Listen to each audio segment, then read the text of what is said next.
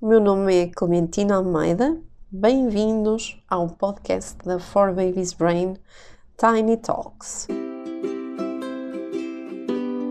Um podcast para ajudar a criar a ponte entre a ciência e aquilo que fazemos na realidade enquanto pais com as nossas crianças. Havia que um bebê de dois anos ou até mais novinho houve cerca de 400 nãos por dia. É muito, não é? Então, se calhar, isto pode explicar algumas das estratégias que nós temos que usar com os nossos pequeninos para ultrapassar os nãos deles, porque, evidentemente, que chegamos a uma fase em que o bebê diz muitas vezes que não. Não, não, não, não. Primeiro, o que é que acontece? Está no seu desenvolvimento de vocabulário. Muitas vezes não tem palavras para exprimir a sua vontade e então consegue fazê-lo através do não. Depois estamos numa fase de crescimento em termos de autonomia, de necessidade de controle sobre o meio. É uma fase muito importante para os mais pequeninos porque efetivamente isto vai dizer-nos como é que aquela criança se vai desenvolver em termos de confiança, em termos de autoestima, vai dizer-nos no fundo que vai ter a sua vontade própria e não vai ser uma Maria vai com as outras. Por isso é uma fase importante, embora nos dê algumas dores de cabeça, como é natural. Então vamos falar aqui de algumas estratégias que podemos utilizar para ultrapassar o bendito não que os mais pequeninos dizem. Primeira coisa que temos a fazer, rever a nossa própria linguagem. Já lhe disse há pouco que eles ouvem cerca de 400 nãos por dia. Por isso, pegue no seu dia a dia e reveja o seu discurso.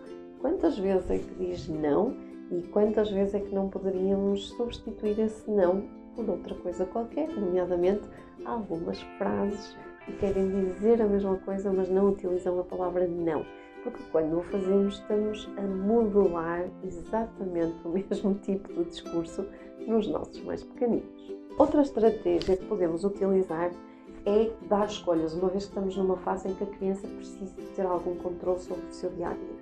Então, naquilo que nós queremos que ele faça, imaginemos eu quero que ele lave os dentes e vista o pijama antes de ir para a cama. Então eu posso dizer o que é que queres fazer primeiro? Queres primeiro lavar os dentes e depois o pijama? Ou primeiro colocamos o pijama e depois os dentes? Ou a simplesmente pegar num e no outro pijama e dizer qual é o pijama que hoje queres vestir?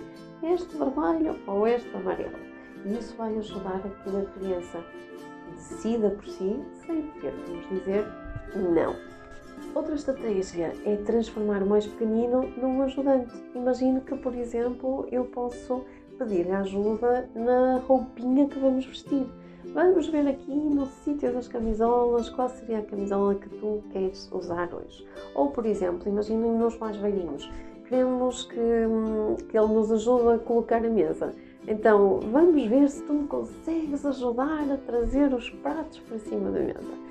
Algo que permita à criança envolver-se na tarefa e que não sinta a tarefa como algo só imposto, onde ele não tem qualquer tipo de controle. Não se esqueça, sempre que o seu filho estiver ou com fome, ou com sede, ou não dormir há muito tempo, o mais provável é que ele esteja mais sensível e vá responder mais vezes que não. Então, evitar este tipo de batalhas é uma forma de prevenir também estes nãos. Ou, por exemplo, imagine que tivemos um dia longo e de repente eu tenho que ir às compras, levá-lo para um local cheio de estimulação vai fazer com que ele fique mais irritado e me responda mais vezes que não nós quando estamos mais rabugentos. Então, se calhar podemos prevenir não comprando batalhas desnecessárias. Não esquecer como estratégia a empatia, ou seja, a empatia genuína perceber exatamente o que é que a criança está a sentir quando nos disse que não e empatizar com essa sua necessidade de colocar algum limite naquele momento. Por fim, não menos importante, temos as rotinas que sejam previsíveis. Quando nós criamos rotinas previsíveis, ajudamos a criança a ter algum controle no seu dia a dia e a não ter que lidar com a mudança dia a dia ou não ter que lidar com várias mudanças ao mesmo tempo.